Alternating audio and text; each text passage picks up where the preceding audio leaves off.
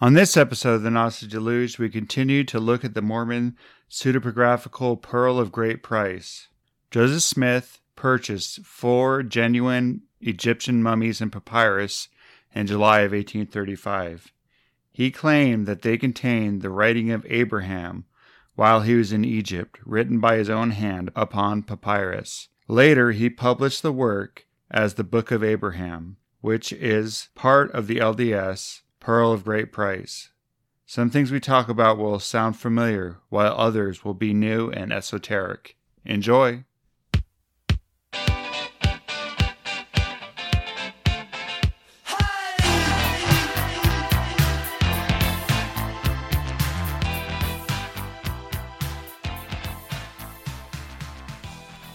Greetings, Mark. Greetings, Brandon. Funny seeing you here. Yeah. You've been What here are- for an hour already. What are the odds? we just got breakfast burritos. yeah, we didn't have these. We we needed sustenance. Yeah. We're good to go. So Tanya proposed, "You guys need breakfast burritos?" Yeah. Like, hey, we do need breakfast burritos. So anyway, here we are, face to face, couple of silver spoons. What? You know I don't know what that's. the song, Oh. Oh yeah. I, So I was born in '80. I think I missed. A, I know that. I know what that reference is. But Ricky just, Schroder. yeah, I just didn't watch too much The of it. guy's got a train. He I- got all I remember- all I remember is the train. and video games, All I remember is the cool train that go through the house. and he even had a car bed. Oh yeah. Son of a gun! yeah. this guy's got everything. Everybody wanted that. And then he had Aaron, I think her name's Erin Gray as the stepmom or as the secretary. She was from Battle or Battlestar Galactica, the Yeah. original. Yeah. Ooh. Man, Ricky Schroder, little Ricky Schroder, lucky guy. Good life. So- Good life. And his dad was a real goofball. That's right. I forgot about He that. was a toy maker or whatever. Anyway, What a life. Yep. So, anyway, today we're uh, gonna be doing. We're still sticking with the uh, the Mormon pseudepigraphia, Yeah. The other than the other book, right? the other one. This one has an interesting history too, because um, if you know anything about the Book of Mormon, Atlantis. That pen is from Atlantis. But if you know anything about the Book of Mormon, Joseph Smith received golden plates that were uh, from an angel Yep. that were buried in uh, the hill by his house. Yeah. Okay, so that's pretty fantastical. Yeah. It's a great. It's a great uh, story. Yeah. So not only that, and then he, and then the Book of Moses, he was re translating, or I don't know how we, how did we say it last time? He was re looking through the the Bible and kind of re putting in Interpreting it. interpreting it and adding you know adding new things that's how that's part where, where the book of, of moses comes from Mhm. where it's like genesis on steroids or not on steroids but add with the the the plain and precious things that joseph smith felt were taken from it Yeah, he put it back added in. back in Yeah. or that god felt you Added know. some context to it and some story. yeah and like some like whoa adam and eve knew about all kinds of you know different stuff and then enoch of course. added a whole section on enoch which was there was only five verses in the all of the bible that talked about him and also the that account of Enoch decent is he did a really good job at covering what other books of Enoch found many years later would would end up showing, right? yeah some some things Some of the things in there are, were yeah, really really interesting. so Cur- curious. and then um so th- eh, that was he did that in 1831 i believe that around you know to and then eh, that part so then okay this is this is going to be a crazy story you're going to be like what this is not true but this is for sure this is a verified fact Okay. verified This is a very what what you're going to say now is? yeah Okay. because the the thing about the golden plates is that Oh, there's no evidence that it happened. There's no there. Well, there's Joseph Smith's word, and then there's the the witnesses that say that you know that say that they saw them, but like nobody like okay. So you know, you have a couple people's word, but this, uh, and so you just have to Yeah. either take their word or not. Yeah. But the the like, even his wife who helped translate the Book of Mormon helped him, you know, as a scribe at at a certain point. She never saw That's right. the golden plates for whatever reason. she wasn't one of the witnesses. He uh, Joseph Smith specifically had a box made so he could keep them in there, and nobody ever saw them except for the few. What was it? Three witnesses, yeah. and And then, then um eight witnesses, right? I think so. Actually, we got to. Let me just look real quick. Yeah. Yeah, and then when he and they was- were all real. And when he was yeah they were all friends when they were translating though well, they're all from the when he was family. translating he would have like a Okay, there's testimony of the three witnesses that were shown them, not just shown them. At least they, they testified, but they they they were shown them through the gift, power of God. Okay, so and they were, um, and then there's testimony of eight witnesses where God, you know, according to Joseph Smith, God allowed them to actually be shown the actual golden plates, but they're all from the. They're pretty much they're the Whitmers. There's four Whitmers, um, Hiram Page, and then Joseph Smith Senior, Joseph Smith's dad, and Okay. Hyrum Smith his brother and Samuel Smith. his other brother So oh yeah so they're all anyway. It's just so, but okay. So in eighteen, um, actually, you know what? I have. Uh, I actually did this morning. I was doing research before. So Brandon, Wait, at, the last, at the last second you're saying to. That's that's how I always do it. I don't know if you guys realize this, but that's how I always do it. Um. So, uh, oh dang, I don't have the date. Um. Oh wait. you looking for a date of the uh Oh, okay, so in in J- the third of July, oh eighteen thirty-five. wow Okay, this is Joseph Smith's journal writing. Egyptian mummies on the third. Okay, but on the third of July, Michael H. Chandler came to Kirtland to exhibit some Egyptian mummies.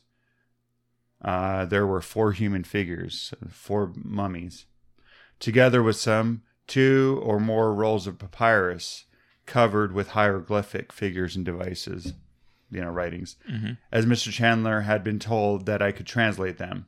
So he brought some of the characters to Joseph Smith to translate. And then Joseph Smith translated them, you know, and then Michael Chandler even uh, get, wrote a certificate saying that it was a right translation, okay. even though he did he didn't Michael know Chandler. So yeah. So anyway, but he he he did make a okay statement, you know, that um kind of like that. Anyway, um and uh it's on on uh, the 6th of July 1835 uh he he said Joseph Smith writes or he would his scribe, scribe wrote uh, purchase of the Egyptian mummies soon after this. Some of the saints in Kirtland purchased the mummies and the papyrus a description of which will appear hereafter. Uh, and I with William W. Phelps and Oliver Cowdery as scribes commenced translation of some of the characters. So they started to try to translate it. Uh, the translation of um, the some of the characters or hieroglyphics. And much to our joy found that the rolls contained the writings of Abraham. Wow. What a and another the writings of Joseph of Egypt, which is one that we don't. that's right I was like, whoa, you know, whenever I read this, etc. A more full account of which will appear in their place as I proceed to examine and unfold them. Truly, can we, we say the Lord is beginning to reveal the abundance of peace yeah what a truth. what a find right Whoa. So, and then in, in July of 1835, he just, you know, uh, translating the book of Abraham the remainder of the month. I am, I was continually engaged in translating an alphabet to the book of Abraham. So he was trying to, and the, if you, if crack hieroglyphics crack hieroglyphics, which had, uh, and arranging the grammar of the Egyptian language as practiced by the ancients. Um, uh, oh, October 1st of 1835.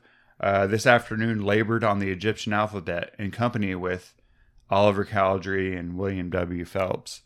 This system of, uh, of astronomy was unfolded. And they talk.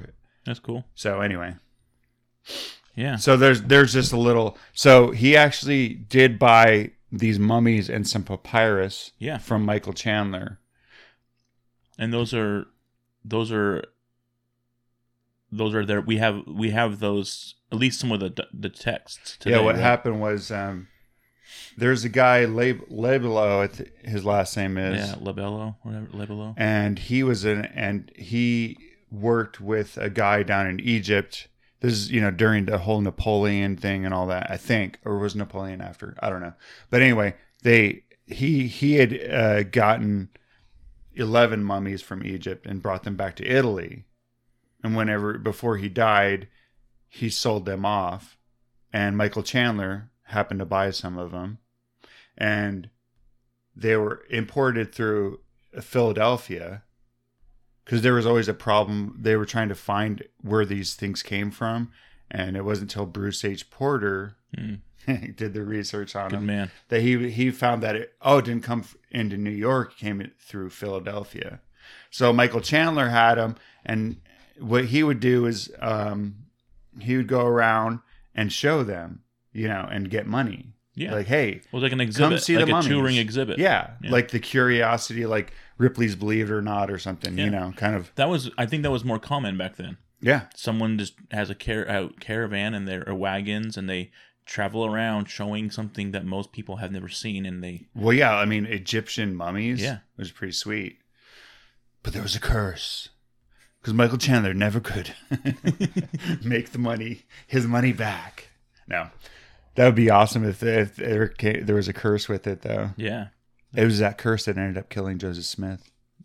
that Think I- about I it. wouldn't I wouldn't doubt it it might have been the dust out of it or something. Who knows? Because, I mean, think about them handling these Egyptian mummies. Who knows what's on it? Anyway, but uh, so he he was traveling around, going to the major cities, you know, and you you charge a nickel, you know, or whatever, you know, and for people to see it, and hopefully you get a bunch of people to come in and see it.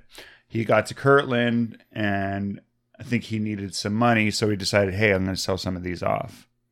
and luckily there was people there that there was a buy guy that was pretty interested and that could sup- supposedly translate him, which was Joseph Smith. I think he bought him for like two thousand bucks, two twenty five hundred dollars, Really? Back then, probably that. that was which is a lot of money. Still a lot of money. Come up with twenty five hundred dollars. Yeah. Well, I mean, I can do it, but but uh, so he so then as as you saw, they started to try to crack the code.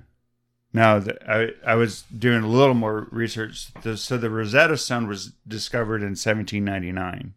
okay. which Uh, is- I didn't know it was that long ago. I thought it was earlier. Actually, that was Napoleon. So yeah.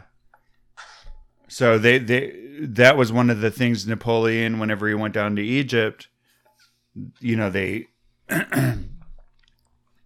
they discovered the Rosetta Stone amongst other sweet Yeah. Egyptian stuff, and the the Rosetta Stone had hieroglyphics, and then it had the Demotic version, which you were talking about, which is kind of a shorthand version or an easier way to write it, Mhm. and it had Greek Yeah. because what happened with Alexander the Great, or Alexander the Grape, Get it? as I like to call him, but he they whenever they went down there, he conquered Egypt, and then they the Greeks became the rulers, and that's where the line of Cleopatra comes from.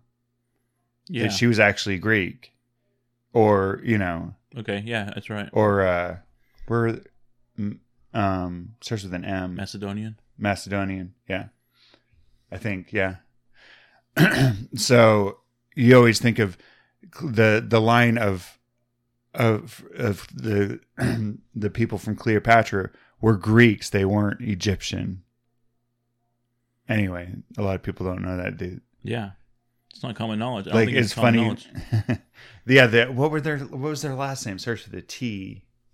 I don't know. Gosh dang it. Anyway, I'll think about it. I'll think of it. So anyway, so they found this. It had hieroglyphics, and then a demotic version, which was the, uh, and So then de- demon- Greek Demonic is a a um, written, the written version. Using Greek grammar. yeah, oh yeah, that's it. Yeah, because the hieroglyphics were used. That wasn't the common writing anyway.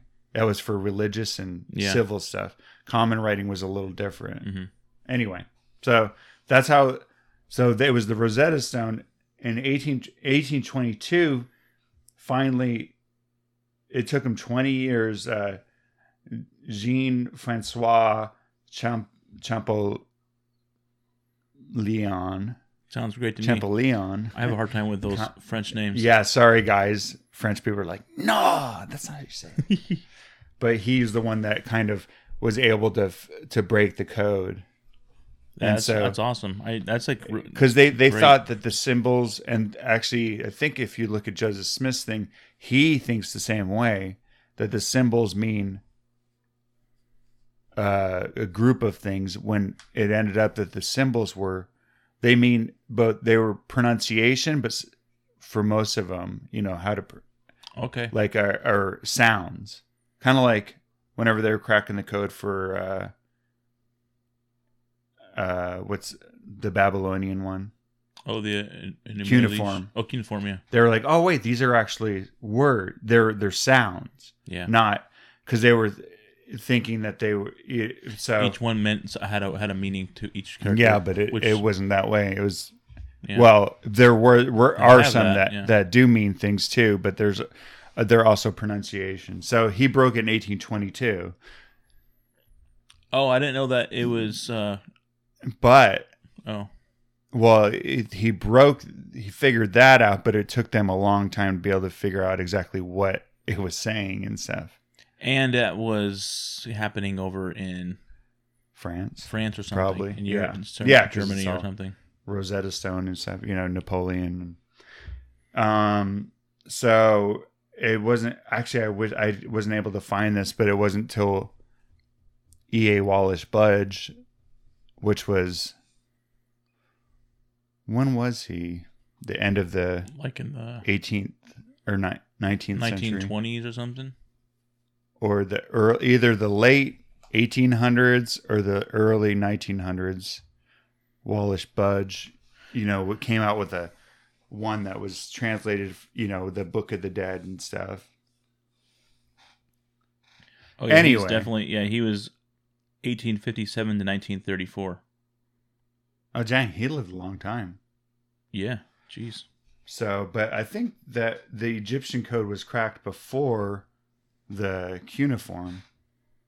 Pretty sure. Anyway, it's fine. We don't want to get caught up in this too much. But uh so this is Joseph Smith's crack at it, I guess. Yeah, and he. And he Worked and on it hard. and he, you know, I'm saying, but he, he the on the day like he, he was shown them on the 3rd of July. He bought them on the 6th and right away Didn't waste any time, Ron. was right? like, "Oh wait, these are books of this is Abraham and Joseph of Egypt." You know, so anyway. So we're going to go through that. So the the title of it is The Book of Abraham Abraham translated from the papyrus by Joseph Smith. So this is that's interesting. Is we have two different. We're getting ready to get into, into this, but we have two different te- books in that are that are outside of the Book of Mormon at this point. We have the Book of Moses. We did that we covered last couple episodes, Yeah. but that wasn't translation.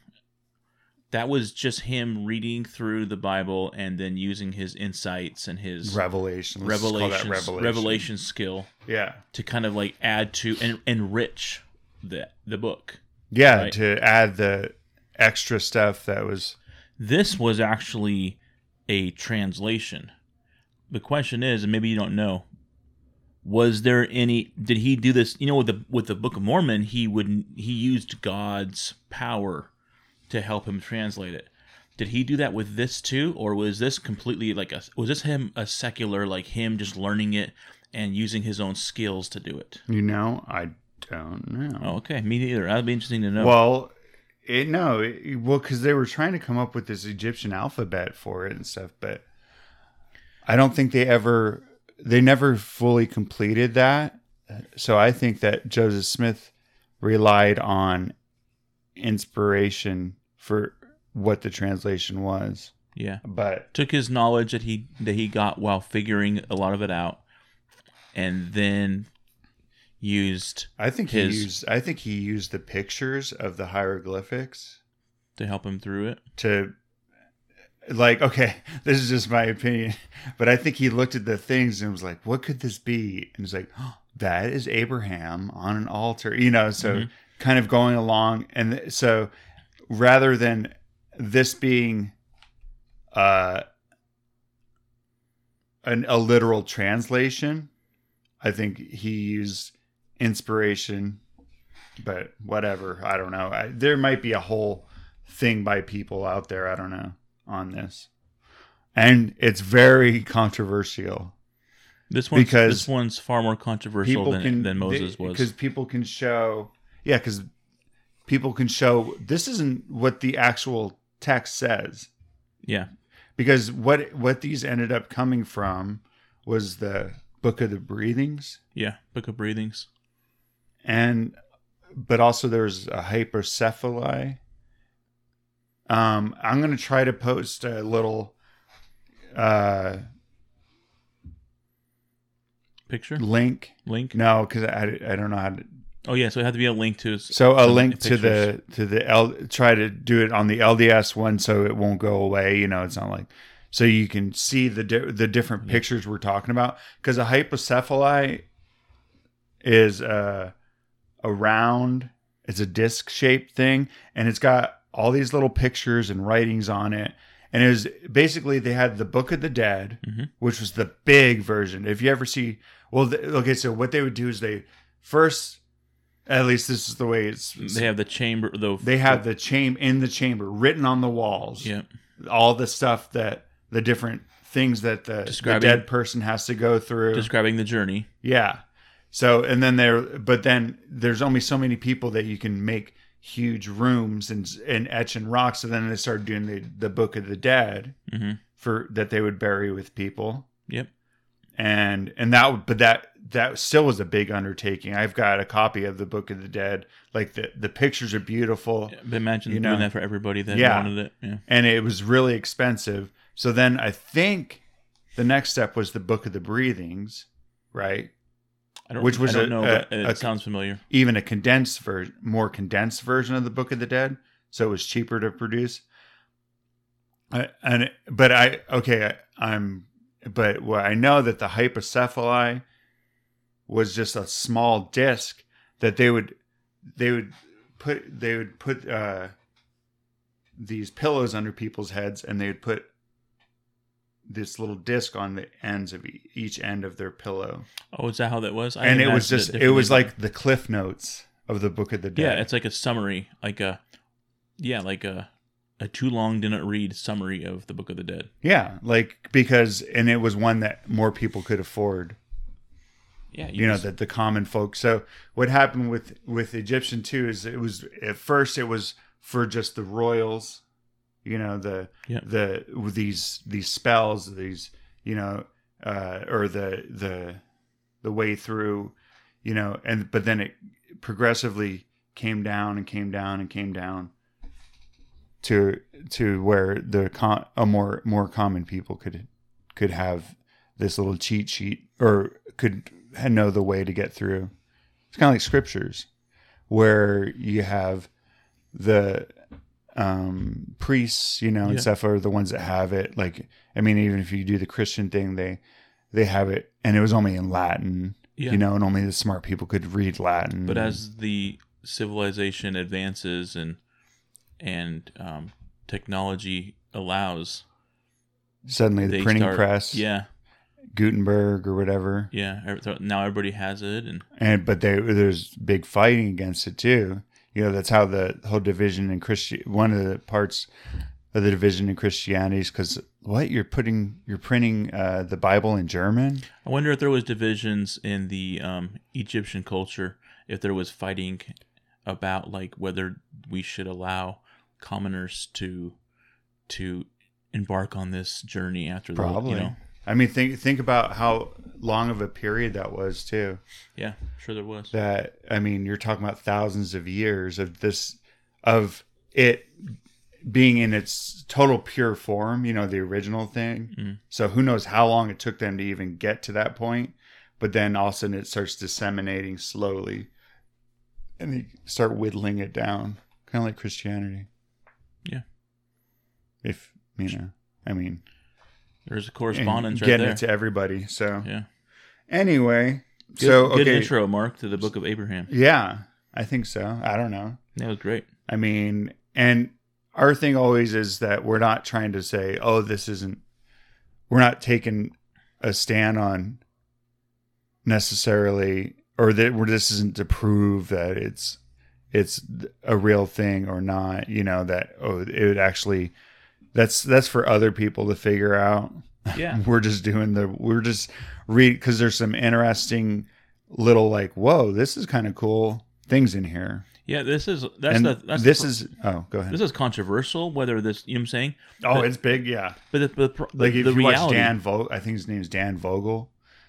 Oh. He's some a guy on on youtube but he has Oh. a whole six part thing on refuting the book of abraham Oh, and I'm how sure. it, you know and but the, but then there's people on the other end that are like oh look you know i mean yeah like Bruce, Bruce porter Yeah. bruce Yates porter he has you know And I think that's we before we started this episode, we we did mention to each other, so I'll mention it here.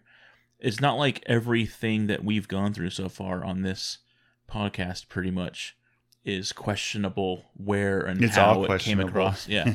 So But this is a this like like I wrote uh the last episode I said Latter Day Enoch. oh yeah, you I did put that- ladder I, I put it in the title. This is this is Latter Day Apocrypha. Apocrypha. This is Yeah. like this is you you get to see something that that you know is claimed to to be from the ancients, you know. And Joseph Smith had the the the mummies and everything, but all of a sudden it's pu- it's not published till now. Till I mean till 1830 1842 I Hmm. think it was that they put it in the Millennial Star okay, and and um which was a newspaper, right? yeah, they used to have a little newspaper they would publish. So, um, but you're seeing the making of like how they're like Austin starts circulating and people are like, oh yeah, this is awesome. So, anyway, all right. So this is the entitled "The Book of Abraham," and so guess who it's going to be about? This is going to be about Abraham, and we was it the we've had a few times now where we've had Abraham in on this podcast, Yeah. so it will be interesting to compare. Well, that's one of the that's one of the reasons too. It picked it because it's another Abraham myth. Yeah, where and this one's different and we embrace all things Abraham. all things abraham that's right yeah because uh in the in the other myth he was being pursued by nimrod Mm-hmm. you know almost killed by him a couple times Fun, yeah, those were good ones good times. okay so hey do you want a, a soda Yeah, let me let me give. What what do you have? i've got this Oh my gosh! if you want a cock and bull cherry ginger but i also have diets if you No, I'll take it. okay you're like okay I can't pass down a. I can't pass it. I'm going for cherry cock and bull. I'm going for straight up real sugar diet. Oh, yeah, you had Dr. those last Pepper. time, So I huh? have yeah, so I had a couple. So I was like, okay. Dang it. Oh, that's rusty. Yeah, get you get, you get the uh, that's get the rust inside the the, the The lid. Must have gotten some water up in there. That one doesn't. Nope, this is good. The way God intended Dr. Pepper to taste. Good gosh, those are the best. Mm-hmm. We're gonna have to make sure early temples. You'll love them. All right, so let's get started. In the land of the Chaldeans, or do you say Chaldeans? No, it's, I didn't go with the Okay, cow. I go with the cow too. It's better. Yeah. In the land of the Chaldeans, at the residence of my father, I, Abraham, saw that it was needful for me to obtain an, another place of residence. So he like needed to move. I gotta move. I gotta get out of this place. Yeah, and and so yeah, his and he was with his father, right, Yeah. or in the residence of his father. So he needed to get out. So here's our first uh, com- here's our first uh, similarity with our other stories of Abraham. Yeah. Abraham needed to leave. You know, I should have looked in the Bible and read about. I didn't really look into the. The uh, biblical account. They he much? doesn't say much about it though. He didn't Yeah. say for the reason or anything. No, no, just he he moved. but he'll he'll get into his reason that he needs to obtain another pr- place of residence. It wasn't like, oh, you know, the neighborhood's gone to crap or anything. Taxes are too high. No, that's true. he he'll he'll get into it later, but I like how he says that. so in the next one, he it says he's Okay, this is important. Yeah. Finding there was greater happiness and peace and rest for me, I sought for the blessings of the of the fathers, and the right whereunto I should be ordained to administer the same. Having been myself a follower of righteousness, desiring also to be one who possessed great knowledge, and to be a greater follower of righteousness, and to possess a greater knowledge, and to be a father of many nations. Wow, it's a long verse. A prince of peace, and desiring to receive instructions and to keep the commandments of God, I became a rightful heir, a high priest, holding the right belonging to the fathers. I like this because it, like in the Bible, like Abraham just kind of comes on the scene and you don't know his motivation or anything. Yeah. He's just like traveling. All of a sudden, oh well, God likes him for some reason, and you never really, you know, I mean, you, okay, he's obedient to God, you know, because you find out with with him with Isaac and you know and all that that he's obedient, but you don't exactly find out what his relationship or why his relationship is so good with God. And here he's saying, I sought the blessings of the fathers, you know, the the the I I want I had knowledge, but I wanted to get greater knowledge. Um he what is he uh to and to be a greater follower of righteousness, you know, and Yeah. possess greater knowledge. So he he was like not just happy, not just satisfied with just knowing, you know, uh he wanted to have it all, I guess. All the all the goodness. I think there's a lot in that verse, a lot more than I thought when I read it uh, early this morning. Sorry to reveal What? Sorry to reveal that. Um, What are you doing? So there's well, first of all, I we know that from wh- when we when we when we went through Abraham stories last time from the I have like a bunch of it was from Jasher, right? Yeah. That um there was a time Abraham had to go visit Noah. Noah, Uh-huh. right? Yeah. And I think um and of course it you would you would you would also deduce that maybe there was more than Noah there, right? Because It was Noah and Shem. Noah and Shem. It yeah. does say Did it actually Shem. say Shem? Yeah. Okay, I, I didn't remember if it said Shem or not. Yeah. So, but the wording here, I like the wording here. I don't know if Joseph Smith did this on purpose or or if the text did this right, but it said um to be a follower of righteousness, right? Mm-hmm. Desiring also to be one who possessed great knowledge and to be a greater follower of righteousness. Have you ever heard anybody refer to that? I want to follow righteousness. No, you're righteous. You're Yeah. a righteous person. You don't follow righteousness, right? But the thing is, is um, there's this myth. Of, I think we'll, we'll get we'll get into we'll we'll mention the, we'll mention the name, but there's this like myth, of Melchizedek, Oh yeah. and Melchizedek comes from the, the two Hebrew words Melech. Melech and Zadik, which means king of righteousness. Oh. Oh. All right. Yeah. So I, I think it's interesting the wording here. well, remember in Jasher that wh- where you're going to, yeah. Oh, okay. That he was with whenever. He, okay, now this is going to Jasher. So Yeah.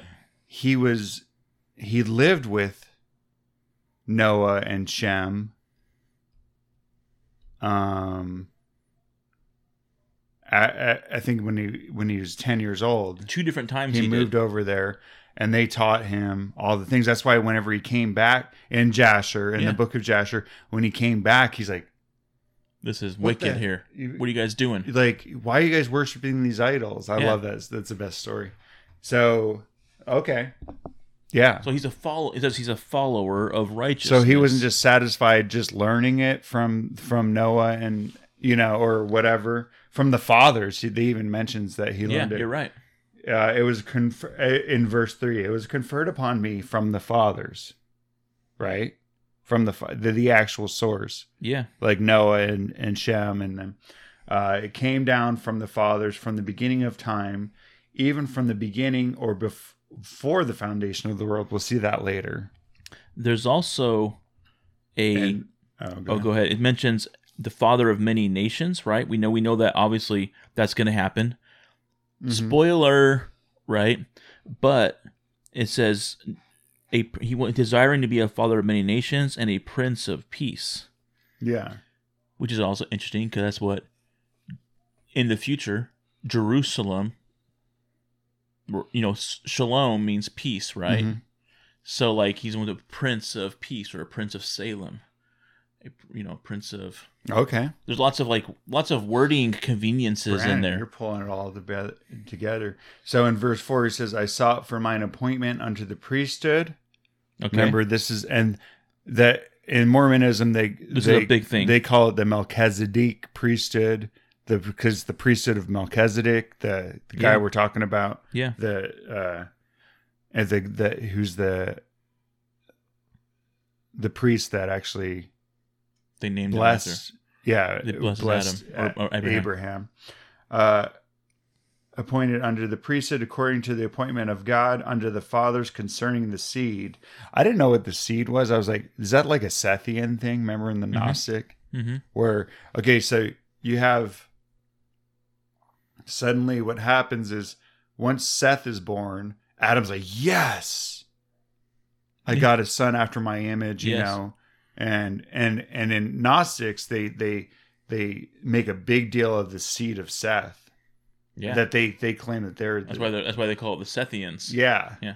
Anyway, I was like, wait, what is this concerning the seed? I didn't know, but maybe it's that that tracing Good point. So anyway, we're all like just talking about random stuff. Uh, my fathers having turned from their righteousness and from the holy commandments of the Lord. So he's his father. Which to me is always seems a little interesting. How it, it seems like he's surprised by it. It's like, or isn't that why you were not there? In a way, like he says, I came back and they were they had turned from the Well, You know. that's what I'm saying is if you've if you've read Jasher, then this you can kind of make some sense out of what's going on because you're like, well, why is he so surprised? yeah. But if if he's been gone for a while, If he's been know. gone his whole life almost. yeah, Yeah. Yeah. Then it makes sense. Anyway, so uh I like um in verse 7 they turn their hearts to the sacrifice of the heathen. This is interesting because this wasn't in Jasher. In offering up their children unto these dumb idols and hearkening not unto the voice, but endeavored to take away my life by the hand of the priests of Elkenah, who the priest of Elkenah, who is also the priest of Pharaoh, which is weird because he's in Chal- Chaldea, or you know, and so, but for some reason, there's the priest of Pharaoh up there, Mm-hmm. Yeah. So first thing is what seems misplaced. it mentioned is that what what you is what what are you referring to that, wasn't mentioned at Jasher? The children oh, offering sacrifice. to the okay that, yeah, that they weren't they were bowing down to, to false idols but there wasn't references to them sacrificing. sacrifice and Okay. i don't know if there's any even an Egyptian thing, I've never heard of any kind of human sacrifice. Yeah. I don't know. Or in Sumerian, I don't know. Yeah. Because the reason in in Jasher, the reason they kill are going to kill Abraham first, they have they got to kill him. They try to kill him as a baby because there's just been some bad signs, and it's like, well, we can't let him live. And that wasn't about offering up a baby to an idol. That was just That was just be- trying to stop killing the, it, killing the it. yeah. king from being overthrown. Yeah. And then the second time was because he had destroyed and made a mockery of all the idols. Yeah, he was big. So they threw him into the fire pit. So anyway, but in this ver in the the the Joseph Smith's version that they ha- are trying to offer Abraham up to the um to an idol um and the priest is a priest of Pharaoh. yeah, we'll have to look past that one for now. Well, I mean, figure out. it maybe it might not explain it.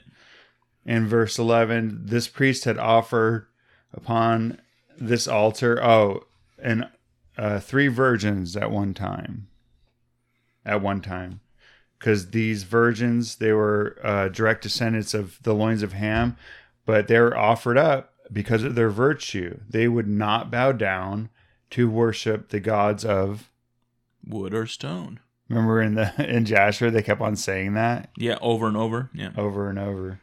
Therefore, they were killed upon this altar. So he makes reference to this little picture that, um, and I'll try to put it in the notes, uh, of a, a man lying. He's lying on this bed. Mm-hmm. Uh, it's a lion. It's called lion couch. It's got like a lion's head and feet. You know, kind of like a lion's lion's claw bathtub.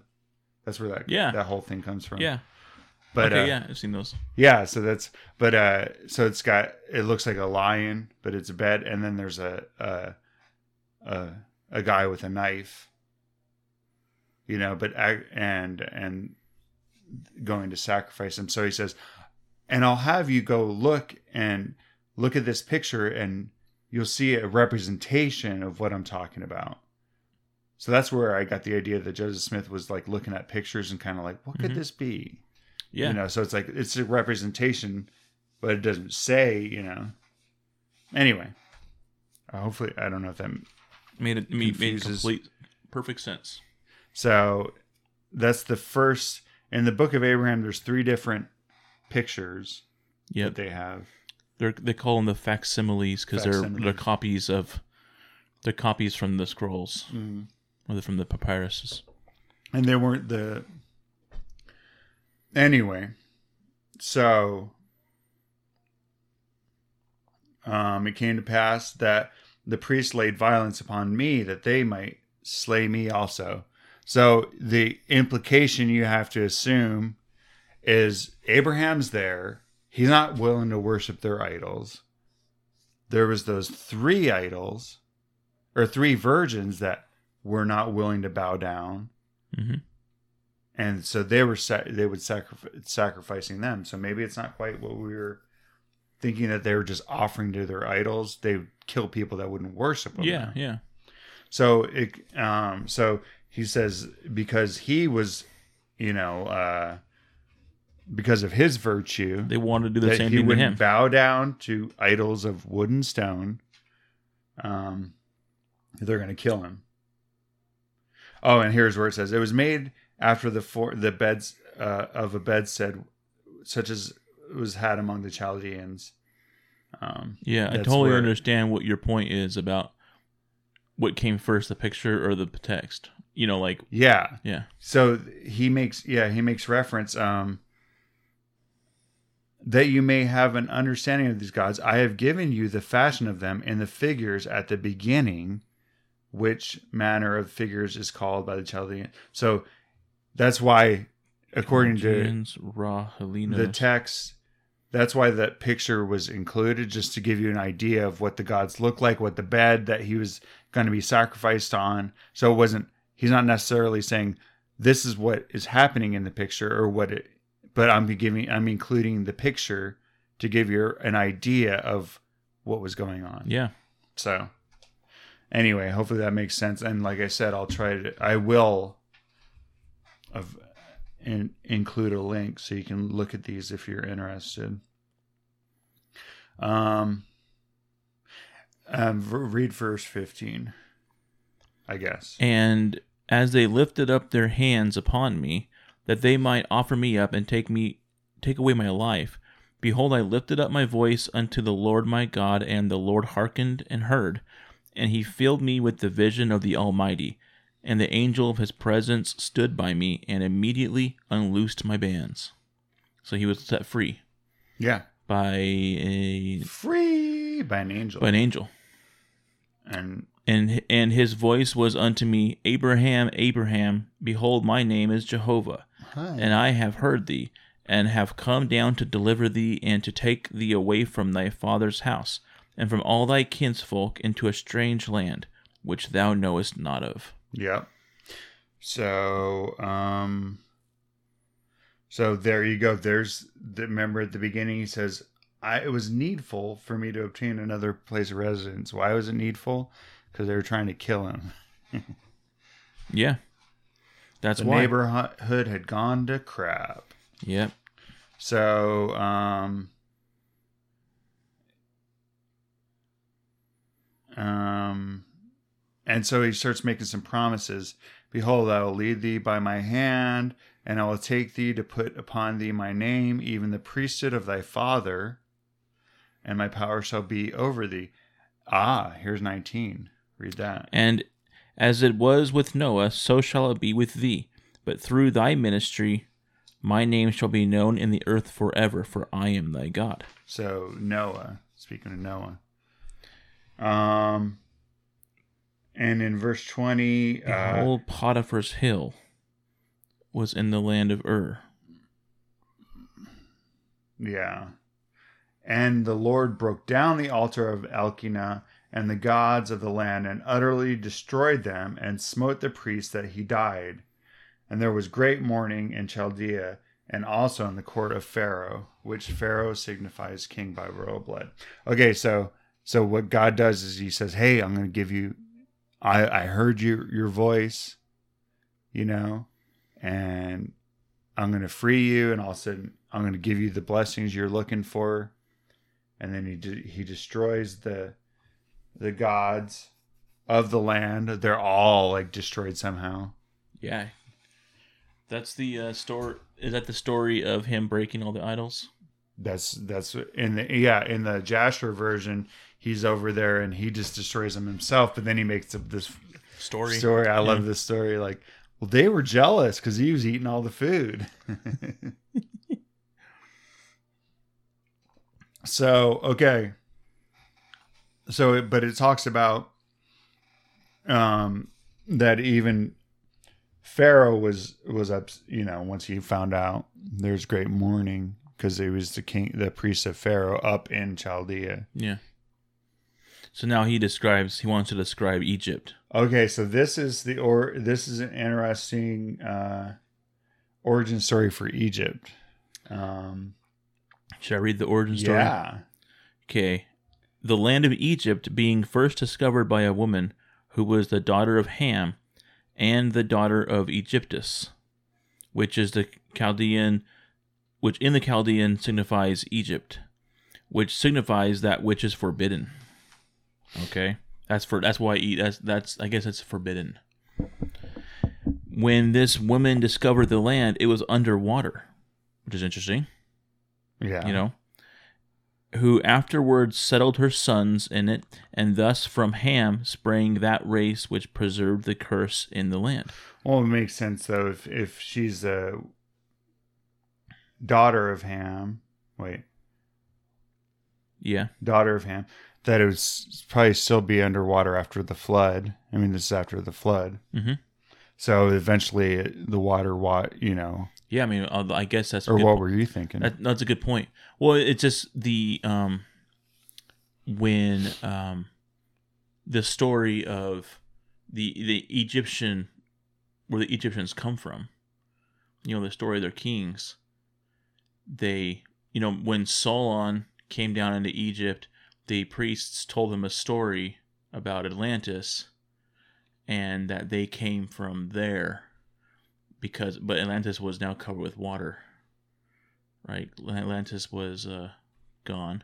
Yeah. And there's there's we can look back and if you look at the historical if you look at the if you do like some geology of the earth, you can see that that period that that part of Africa used to be At some point. at some point either covered with water or just quite lush and and Oh yeah. and uh definitely different than it is now. Well, yeah. If you go with like uh, some, you know, the whole thing about the the Sphinx and the Yeah. erosion and stuff around it. You know, like Oh, yeah. how the heck was there enough rain to, you know, unless exactly. It's been unless it's older than So there's a lot of, there used to be there's definitely evidence that the Egypt used to have a lot more water there. Yeah. Um. So she discovers it. Oh, discovered it underwater. Uh, But, um, and then eventually set, settled her sons there. From And- Ham. Mm-hmm. Okay.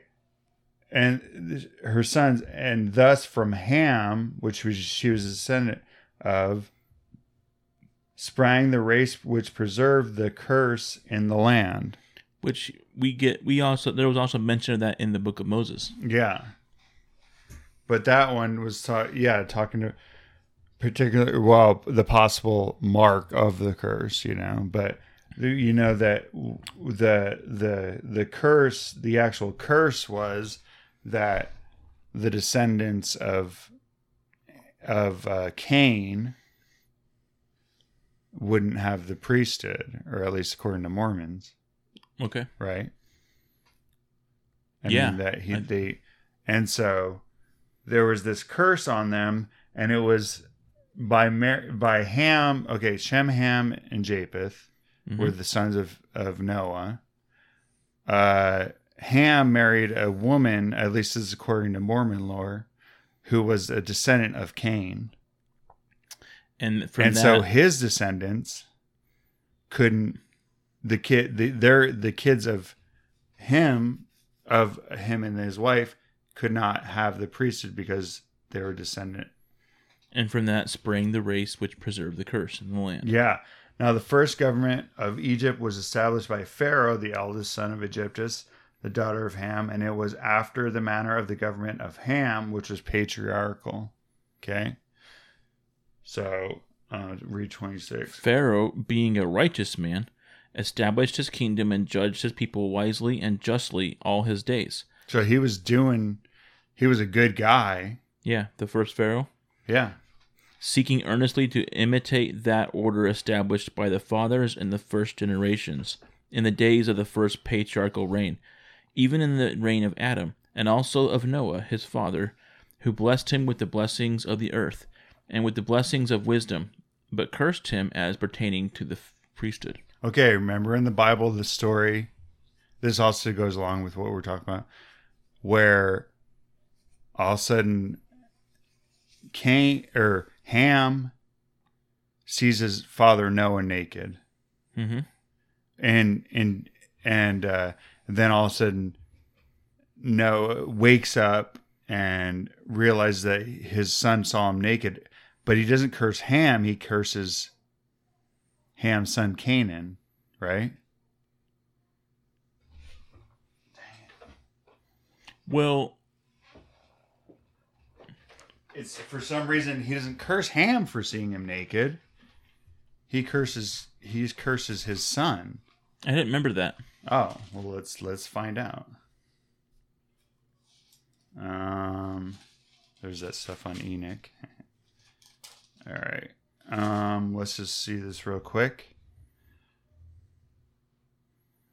There given Oh, here it is. Canaan curse. Okay.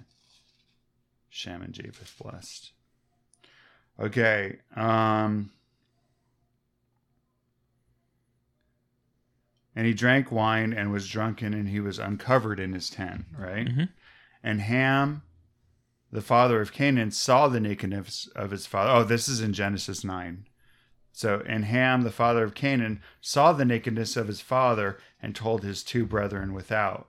So, you say, hey, dude, dad's naked and Yeah. drunk in there. Let's go. Let's go. Like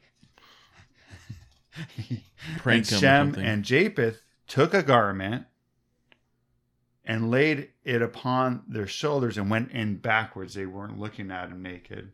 no, of course not. And and covered the nakedness of their father, and their faces were backward, and they saw not their father's nakedness. Okay. Yeah, they were. So and Noah woke from his wine and knew what his younger son had done unto him. Somehow, okay, and and he said, wait, and he said, Cursed be Canaan, a servant of servants shall he be unto his brethren. this is and he said, Blessed be the Lord God of Shem, and Canaan shall be his servant. God shall enlarge Japheth, and he shall dwell in the tents of Shem, and Canaan shall be his servant. So suddenly, so for some reason, okay, and then then when we look in the book of ja, Jasper or Jasher, Jasper, Jasher, there's the whole story where actually Canaan, or no, Ham, st- takes the garment off of Noah. Yeah. This is the this is the garment that was given to Adam in the Garden of Eden, hmm and it it gave it gave him power over the Yeah. animals and stuff. He stole it from Canaan, and that's and then he passed it on through the line till Nimrod got it. Yeah. We love that story. Anyway, so um so in this in this one it seems like poss- this is where that story comes from where it actually what happened was his father got Noah got drunk. Canaan sneaks in, takes his garment, so he's naked.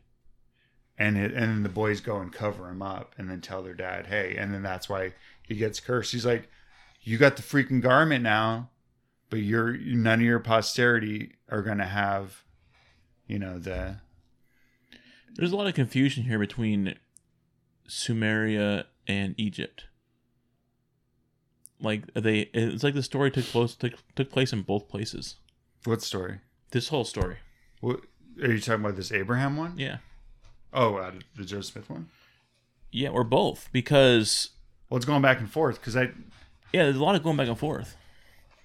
Well okay so anyway hopefully I think in the in the Joseph in the in the Mormon in Joseph Smith Abraham, okay, it looks like Pharaoh, the first Pharaoh, was actually Ham. okay Because it says it kind of says it. no it says that the first pharaoh was the eldest son of egyptus who in- was the wife of In of Ham. 26, it says, Pharaoh, being a righteous man, established his kingdom and judged his people wisely, right? And justly all his days, seeking earnestly to imitate that order established by his fathers in the first generations in the days of the first patriarchal reign, which, which was, we just talked about Ham wanting that, wanting that. So it's taking, he, he's, he wanted that so bad he took the robe from his father. yeah And then it says, even in the reign of Adam and also of Noah, his father, who blessed him with the blessings of the earth. oh i see but it could be his father like Like just like general father like his I mean, I'm not- grandfather I'm or not- yeah okay, yeah, yeah. like father and father's fathers. I don't know. I could be, but it it seems like anyway. I mean, well, these aren't necessarily linked either. It's just going through the story and kind of like this because this story's not even in there. You Correct. have the whole Yeah. thing about Egyptus and but it uh, the main point is that that fair that the government the government of Egypt this is the thing the government of Egypt this it was established after the manner of of the the government of God the patriarchy of the the pre-flood patriarchy. yeah Yeah. but it was a stat he wanted to do it as best he close he could but he didn't have the the proper authority to do it. You know, so he was he's Imitating it the best that he could. yeah. So the Pharaoh being of that lineage by which he could not have the right of the priesthood. Oh, in verse 27, it actually says, Notwithstanding the Pharaohs would fain claim it from Noah through Ham, therefore my father was led away by their idolatry. He was led away by that. Yeah. But that's what that's what I'm saying. Once again, we're like we're like blurring the lines between Egypt and Yeah, but okay, we got to know that this text it it doesn't know geography. correct. Okay. You know, I Yeah. mean, uh, you've got Potiphar's Hill up in up in uh Chal- Chaldea, Yeah. you know, and you've got the the the the the priest of Pharaoh up in Sumeria, Exactly. you know. So it's kind of like I mean, that's what I'm saying. That might be one one of the I mean, I- obviously, an argument people would make. Well, it's all over the place Yeah. Okay. with the geography. But the point is, is that they're making is that the Can- the Canaanites, the blood of the Canaanites, that curse that was given to uh, the Cain, Yeah. Canaan, you know, from that Ham stole, you know, saw Noah naked or whatever for whatever reason. He cursed Canaan, and this the the Pharaoh, the guy that established Egypt, was a descendant of Canaan. So he had all the knowledge and everything, but he didn't have the authority. And this is a big deal in Mormonism too, because they are big into the proper authority. Mhm. Whereas Joseph Smith in the begin, you know, I mean, in the and even Abraham in the beginning of this says that I wanted to be ordained That's to right. administer the same, you know, uh, all the blessings of the Father. I wanted to do it the right way, to be a possessor of greater a greater follower of righteousness and to possess a greater knowledge to be a father of nations you know to do it through the right way to be a high priest The references to the the proper authority was mentioned at the very beginning. yeah Yeah. so th- so that's why he goes into this little thing on egypt egypt saying they had it right like Yeah. the right idea at least according to this but they just didn't have the the proper authority so i don't know maybe that's why joseph smith was like this is awesome to be able to translate egyptian because they have they have it right Yeah, yeah. You know, they have from all the key- the same source. all the right parts there but they just didn't have the right authority according to joseph smith Okay. so hopefully we didn't go off on too much of a. So um, okay, um, so the pharaohs. So twenty seven, you know, like I said, Pharaoh being of that lineage by which he could not have the right of the priesthood, notwithstanding the pharaohs would fain claim it from Noah. So the pharaohs from since then were like, we've got the authority. You know, we are God kings. Yeah. So, um, and uh, so there become, becomes a famine on the land, and his dad, in verse thirty, says, um, his father uh, Terah, he repented of the evil with which he had determined against me to take away my life. Okay, so this is another key puzzle or piece statement of piece of, of a puzzle because it never mentioned it didn't mention earlier that Terah was was part Yeah. of this plot but and like in Jasher it was Terah that turned him man because like Yeah. he killed up he destroyed all my gods No, yeah. you know and Terah actually lied and got his other son killed remember that Oh yeah, that was horrible. freaking Terah Wasn't that guy's name Heron or something? they just call him terrorist Oh, I would hate to be him. Ouch. Yeah, his well, actually, it talks about his brother, um, in a little bit. Yeah, Oh, Haran. that's right. It's um. Um. Okay, in verse thirty-one, read that. But the records of the fathers, even the patriarchs, concerning the right of priesthood, the Lord my God preserved in mine own hands. Therefore, a knowledge of the beginning of the creation, and also of the planets and of the stars, as they were made known unto unto unto the fathers, have I kept unto this day. And I shall endeavor to write some of these things upon this record, for the benefit of my posterity and that shall come after me. Okay, so he had this record of the fathers. Remember, Enoch was the you know uh, great record keeper. Yeah, Thoth. You know, the Egyptians have their Thoth. yeah, yeah.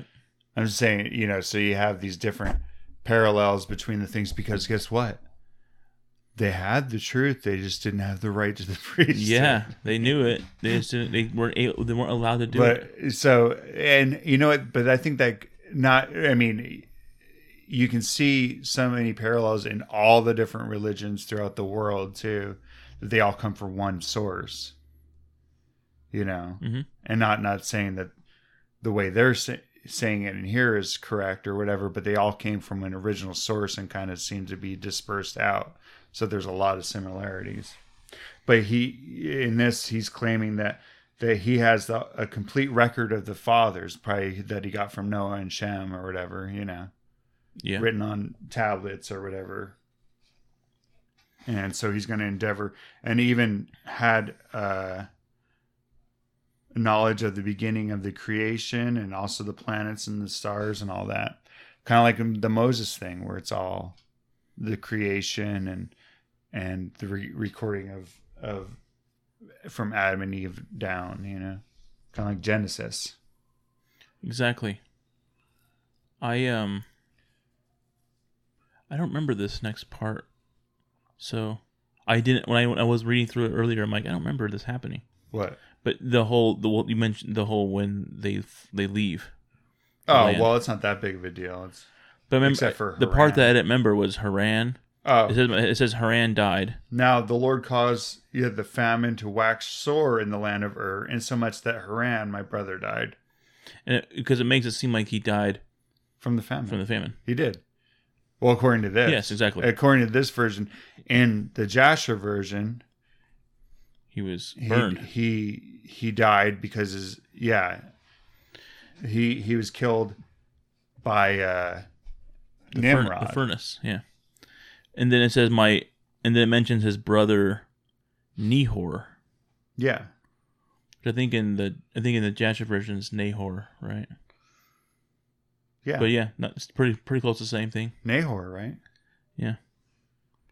Yeah, so they get married and then they take off. And they go out and uh verse 7 um he's in this strange land.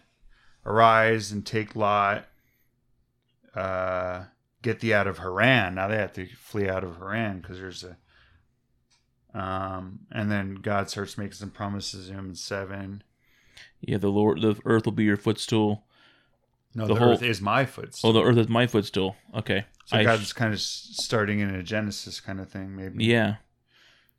And I stretch my hand over the sea, and it obeys my voice. I cause the wind to fire up to be my chariot. I say the mountains depart hence. Okay. My and then he says, "My name is Jehovah, and I know the end from the beginning. Therefore, my hand shall be over thee, and I'll make thee a great nation." Oh, this is what he wants. I will bless thee above measure, and make thy name great among all nations. Thou shalt be a blessing unto the, thy seed after thee, that in their hands they shall bear this ministry and priesthood unto all nations. So he gets the promise from from God that he's finally going to get what he wants. But the interesting thing is, okay, remember in the book of Moses, like he's always talking about Jesus, you know, Yeah. and stuff. Like, and then in this version, he's calling himself Jehovah. Interesting. That is interesting. So this is like a different. I don't know. I don't know what to make of that. Is for some reason he's not coming straight out, you know, because that one was making the parallel. Like Mhm. It was- oh, it's going to be Jesus. You know, he's that going to be that lamb slain. That's why you're Adam. That's why you're offering sacrifices. yeah, that's interesting.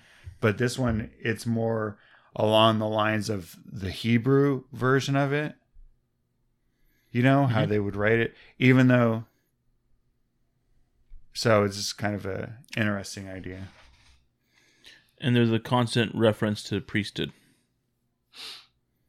Yeah, constant. Where in the other one, it never mentioned the priesthood. So, mm. and then, so he goes down and ends up going down into Egypt, or he's getting ready to go, and then God says to him, "Hey, Which verse? 22. Oh, okay. And it came to pass when I was come near to enter into Egypt, the Lord said unto me, Behold, Sarai thy wife is a very fair woman to look upon. she's hot." Therefore it shall come to pass when the Egyptians shall see her, they will say, She is his wife, and they will kill you. But they will save her alive. Therefore see that you do this do on this wise. Let her say unto the Egyptians that she is thy sister, and thy soul shall live. And it came to pass that I Abraham took Sarai my wife, all that the Lord had said unto me. Oh, told Sarai my wife all that the Lord had told me and uh, that that thou art my sister, that it will be well with me for thy sake, and my soul shall live because of thee. Yeah. So that's So That's like a they have God telling him though. Yeah, God yeah. saying, "Hey, It's not it's not it's not Abraham being a trickster and just trying to yeah, trick. Uh, of course, this was the in the uh, in the Jasher story. It was no, it was to it was to um it happened like a couple, it's like Yeah. three times. Yeah. Like, wait, I know.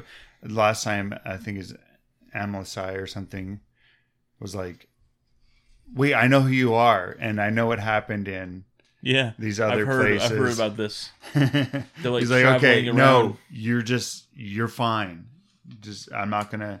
I don't want to have these the curse that happened. Yeah, so in this in this version, it's it's God that tells Abraham to lie. So, um, so Abraham, um, okay, well, it's kind of Abraham has a thing called the Urim and, Th- Urim and Thummim that you didn't hear about before suddenly, but in verse chapter 3, it says, And I, Abraham, had the Urim and Thummim, which the Lord my God had given unto me in Ur of the Chaldees. And I saw the stars, that they were very great, that one of them was nearest unto the throne of God, and there were many great ones which were near to me. So on this Urim and Thummim is some it's like a, some seer stones. Yeah. I think it means lights and. Actually, it might say Um, the actual Well, they're Egypt- plural. They're, the actual both those words are plural, so something in lights Urim. and. Uh, gosh dang it! Let me look in the the, the dictionary back here. But it, it's something that they talk about. Where where do they talk about it? In uh, in the in the in the Bible. yeah. Oh wait, actually, They were Exodus twenty eight thirty. Yeah, they were on the breastplate, right? and I think Exodus twenty eight thirty. Yeah, I wonder what they say about it in here.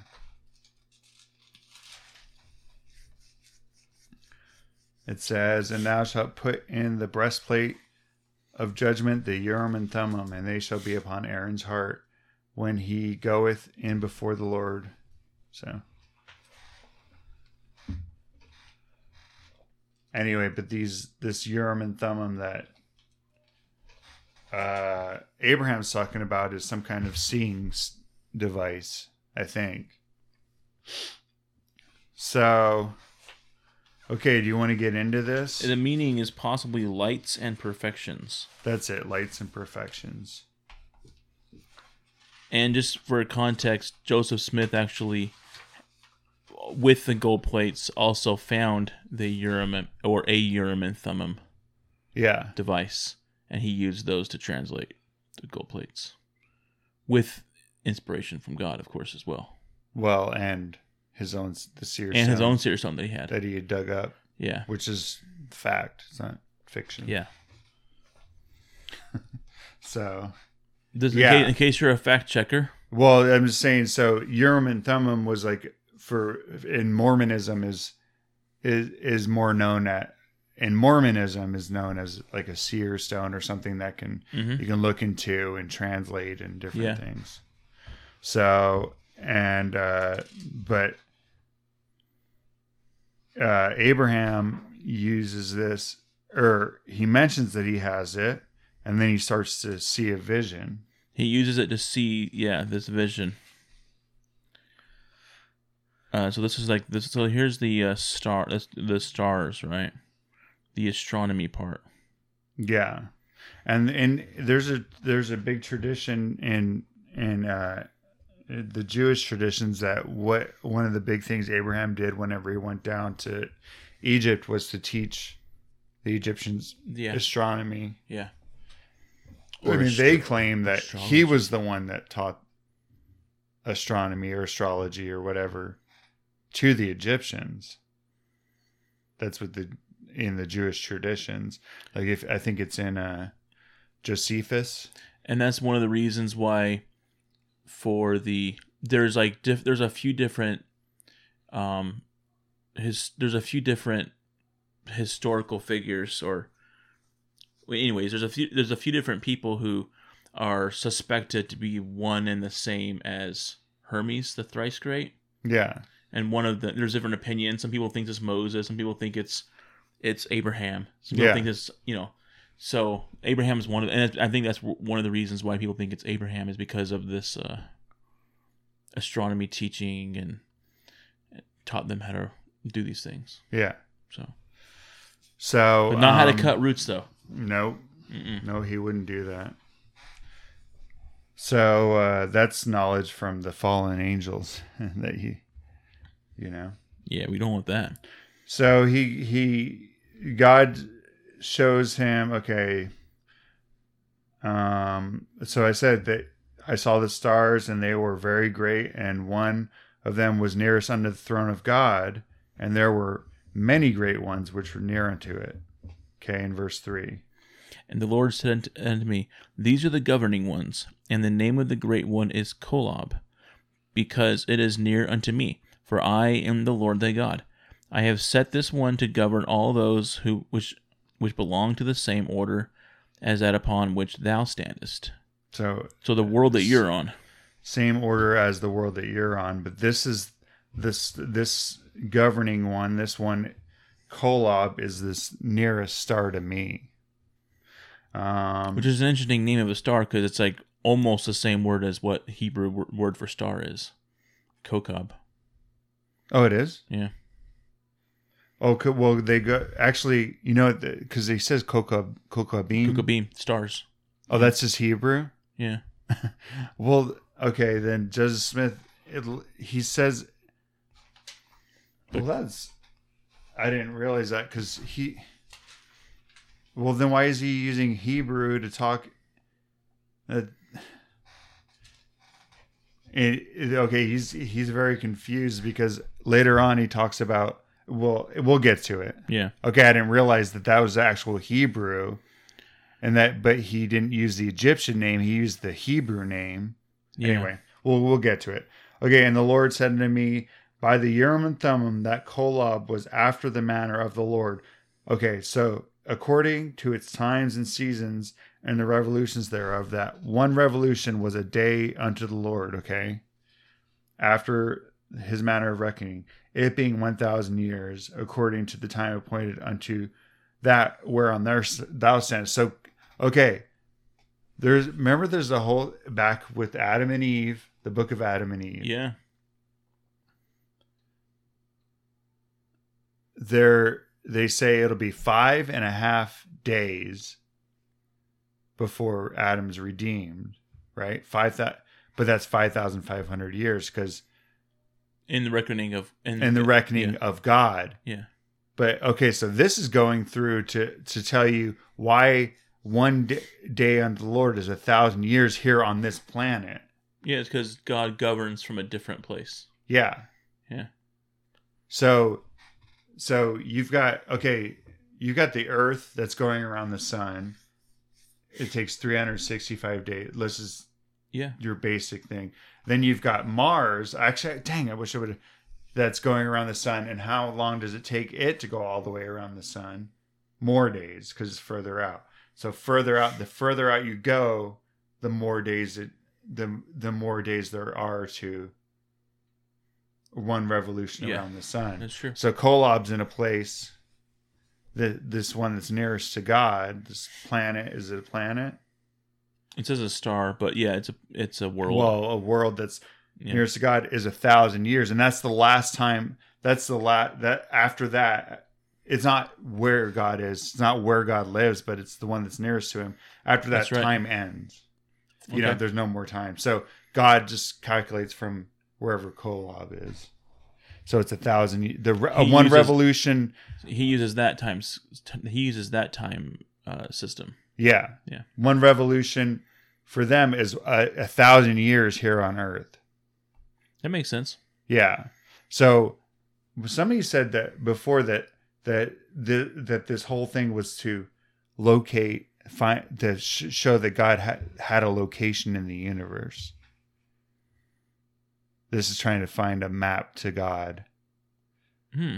so I've heard that before. Okay. I, I mean, you know, speculation or whatever, but Yeah. this is actually proving that God is real, that there he's actually can be located. Rather than like in another like He's plane of existence yeah. or something, or on a cloud I don't know. above above That- above Earth. Yeah, that's just that's just the. I mean, whether that means anything, or do you want another drink? Sure. What else you got?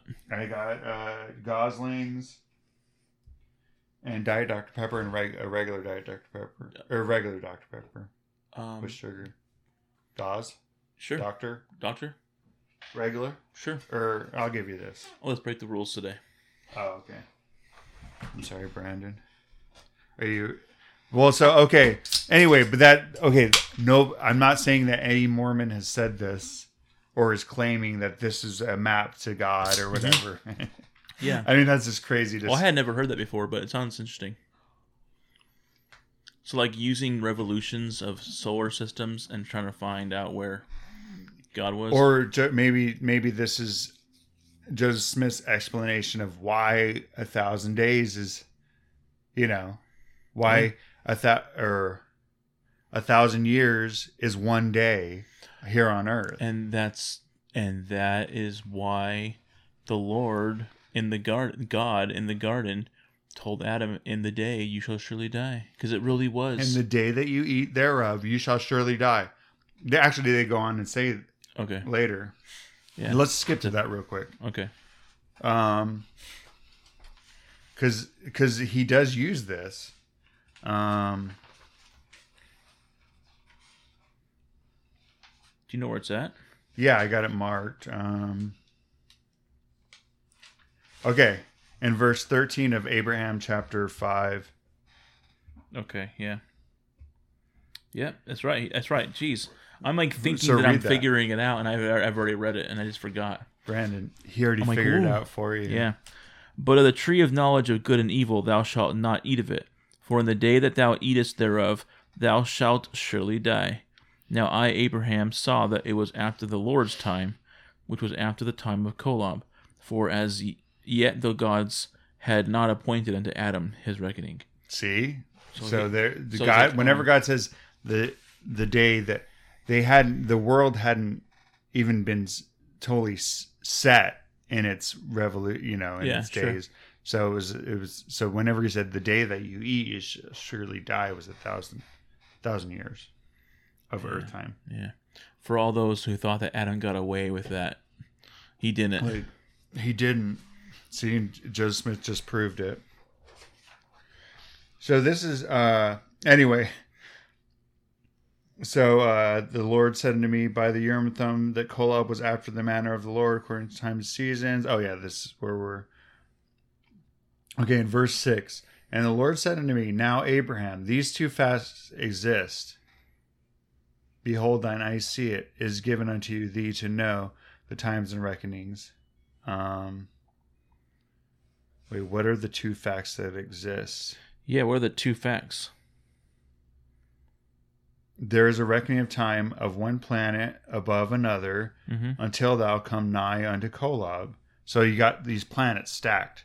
Like you got Earth, just say from Earth, Mars, boop, boop, you know, you keep on doom, doom, doom, Yeah. and times expand and getting greater until thou comes to Kolob, which Kolob is after the reckoning of the Lord's time, which Kolob is set nigh unto the throne of God to govern all those planets which belong to the same order as upon that which thou standest. So they're all um gosh, where am I?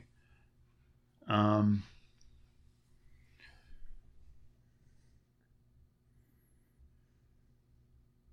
is given unto thee to know the set time of all these stars that are set to give light until um, thou comest unto the throne of God. Yeah, he's just saying the same thing in like in five different ways. Just basically elaborating on it.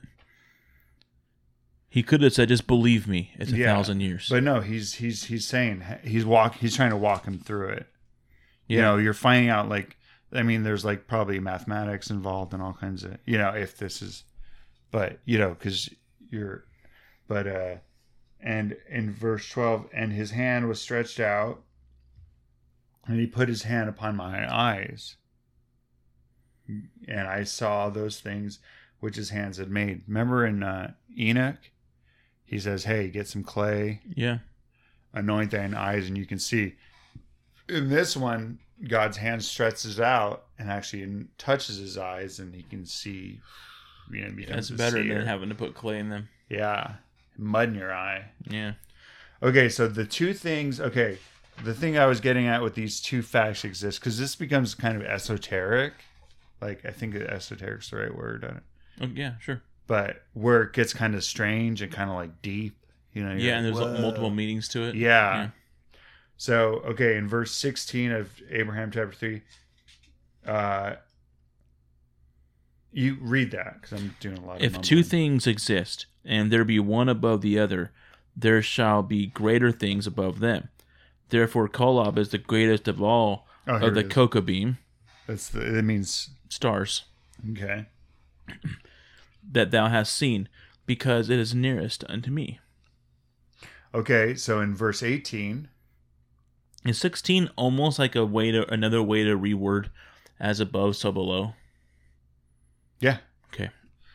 Yeah. 17. These things are all, they're all related, but some things are greater. If you see it here, there's a good ch- you're gonna Oh, that you're gonna be. see it there. That's what I'm saying. That's where this gets esoteric. And Yeah. we, I'd like to re- actually read 17 because I might, we might pick up on some things that are like, whoa. Now, if there be two things, one above the other, and the moon be above the earth, then it may be that a planet or a star may exist above it, and there is nothing that the Lord thy God shall take in his heart to do, but what he will do it. Okay, that one was, That was boring. good. 18. then. 18. Waiting for the kick- kicker. Like, where's the punchline here? Well, I Where's got stuff marked. I just wasn't sure. I didn't want to miss something. How be it that he has made the greatest, the greater star, all, as also if there be two spirits, and one shall be more intelligent than the other. Yet these two spirits, notwithstanding one is more intelligent than the other, have no beginning. They existed before. They shall have no end. They shall exist after. They, they shall exist after, for they are gnolaum or eternal. So he's he's taken from the planet thing. Like, okay, I showed you these planets and how like this one's greater than this one, this one, all the way up to the throne of God. But I want you to know. And then he goes, but there's now he's talking about spirits, like the spirit of man. Uh, one's going to be there's always going to one's going to be more intelligent than the other. You know, Yeah, there's no equ- there's no equality. Exactly. Just like you don't see an equal, it's like you don't see a, a, a planet that They're they don't all all have the same. same. amount of moons. They don't all have the same size of moons. Or Yeah. Their their uh, their days of reckoning are different.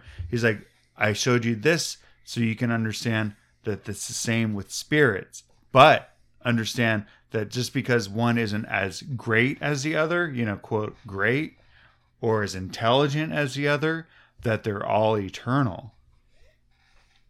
that they have no beginning, they existed before, and they shall have no end. They exist after. So I wanted to mention something about gnolaum. Okay. So I I've gotten in I've gotten in trouble before for this. Well, but you're you won't get in trouble here, Brandon. Well, no, I got in trouble at a at ASU at Arizona State and my Hebrew department, Hebrew Studies department. I was in. Okay. For gnolaum. Yeah. So no, there's a word in. So you know what gnolaum means, right? He says or eternal, right? Uh huh. There's a, the Hebrew word. There's a Hebrew word olam Okay. that means forever. Oh, really? Yeah. The what's interesting though is, and I found this, and I'm like, wait a second. I think you told me this before. and Yeah. I was like, whoa. So in Hebrew, there's two letters. There's two Hebrews in letter. There's two Hebrew letters that basically make no sound. One of them is Aleph, right? Aleph makes no sound. It's what we. It's what their, their vowels are. It uses a lot of the vowels. The other one is Ayin. Okay. So Ayin is the one is the is the is the is the is the letter that the word gnolaum, or the word olam is spelled with. The Hebrew word olam oh, starts with Oh, but an ayin. but it doesn't make a noise. So the thing is, is their Hebrew is like a, it was like a language that died and had to come back, Yeah. right? There apparently used to be a sound that just don't know that the what it I am used to make, but then no one, only some pe- some like rabbis. There's a few rabbis out there that can make that sound, like some of like the real dedicated rabbis can make it, but it's not a it's not a sound that people today really use very often, and so it's hard for us to say. And it is, it you basically the way you can make the sound. that I've heard how described how to make that sound, and you basically have to take your tongue and roll it back into your mouth and make a. It's like a mm, like a click, but Mhm. we have to take your nu- your tongue tongue and roll it back in your mouth and make a guttural sound with that. And when I learned that, I was like, wait a second. So how did Joseph put a G and N on the beginning of Olam? How did he kn- know to do that? It was interesting. So I brought that up to my to my one of my professors at the Hebrew Studies department. What'd he say? like that's not there's not enough like evidence for that. And, like You're like, I was, I'm just asking questions, buddy. That's funny. anyways, So the possible, the the possible missing, it's interesting. Yeah, either way. or he could have been just taught Hebrew that way. Yeah, he was taught Hebrew by a rabbi, Yeah. right? So exactly. Or he began to be taught. Exactly. I mean, that's why he uses like. That's the thing. Like, if you hear some of his things, he started learning German too, hmm and so in some of his speeches, you know, Joseph Smith's speeches, he'll say words in German and stuff. Nothing against Joseph Smith, because I, I think he's a pretty interesting guy. But he seems the type of character that would start to learn something, and before he learned it well enough, would like, okay, I, I, I know enough now, Yeah, and like become an expert himself at it Yeah, in a way. yeah, I hear you. I hear you, Brandon. Do you? but that's just rude. This is rude. Why would you say that?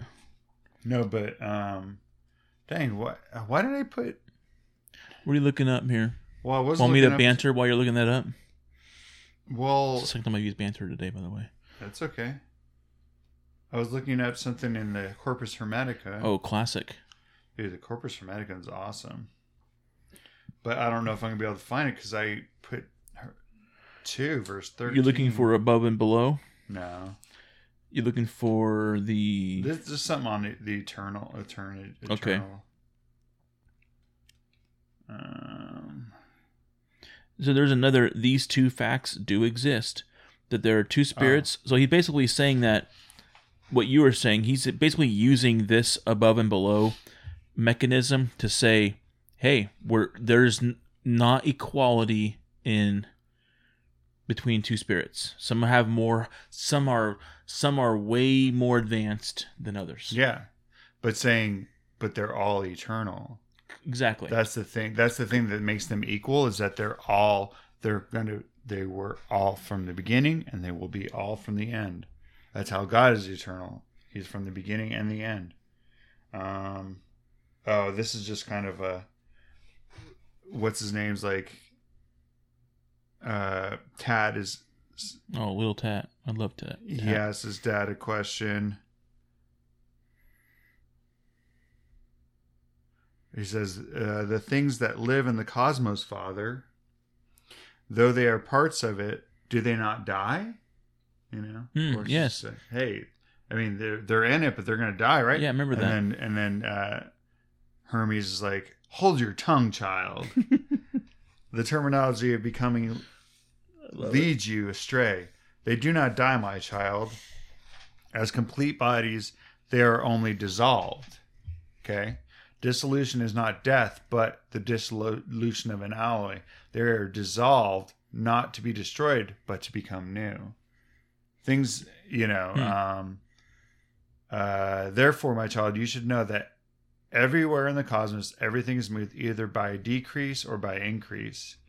Taken as a whole, my child, the entire cosmos is free from change, but its parts are all subject to, to change. Um, nothing, however, Rhythm. is corruptible or destroyed. Life is not birth, but awareness, and change is forgetting, not death. Everything living, every living thing is immortal, but most of all, mankind who is capable of receiving God and fit to keep company with Him. Um. Anyway, but this so these this kind of thing is like something that's been taught for a long time. You know, this Yeah. isn't like. Um. What was my thing about? What, what why was I going with Corpus Hermeticum two? What was it? Anyway, whatever. Yeah, I think you just found it. That was But- Tat. Good job, Tat. But anyway, yeah. So the uh, this is part of the occult, you know, kind of knowledge stuff. You know, that's where that's what I'm saying. Kind of gets like esoteric and like, You're right. there's I see why you're saying that now. Yeah. Like it's deep, man. Like, so the whole point of showing the the different the variations of the stars all the way from Earth till you get to heaven. I mean, who knows how you know, or to the star that's closest to God's throne Yeah. you know was to teach hey there's there's greater things out there but they're all eternal okay let's keep going um uh my wisdom excel oh this is where god's like oh and by the way Which verse? you know um verse 21 i dwell in the midst of them all of of chapter 3 Yeah. um i know therefore i now therefore have come down into thee to declare unto thee the works which my hands have made wherein my wisdom excelleth them all for i rule the heavens above and in the earth beneath I came down in the beginning in the midst of all the intelligence that thou hast seen. So in in this one and in I've been listening to some stuff on uh hermetic stuff that God comes down and there's just this chaos. Okay. Yeah. The elements are there. Yeah. The the coil darkness and the coiling and the Yeah. yeah. And he comes and he organizes the chaos and makes it and you know these things are eternal like he's saying. So this is kind of the, a different look on creation the creation story. Yeah. It would be it would it would be the um, cru- it was crude. Yeah crude matter. crude, crude matter. Yeah. And yeah. Yeah like combining uh, it into have you been listening to those Yeah. Ruba Philos? yeah. Like that was real they're really good stuff. Um so and now okay 22 um of 3 Now the Lord had shown unto me, Abraham, the intelligences that were organized before the world was, and among all these there were many of the noble and the great ones, noble and great ones. mm-hmm And God saw these souls that they were good, and he stood in the midst of them, and he said, These I will make my rulers, for he stood among those that were spirits. And he saw that they were good, and he said unto me, Abraham, thou art one of them, thou wast chosen before thou wast born. Okay, so remember back he said um, that this priesthood um, was this priesthood um, was appointed. Oh, here it is. It came down from the fathers from the beginning of time, yea, even from the beginning or from before the foundation of the earth, down to the present time, even the right of the firstborn. So this is kind of harkening back to what he what Abraham had said earlier that that God had had started this uh this what did it what did it call it just now this priesthood or this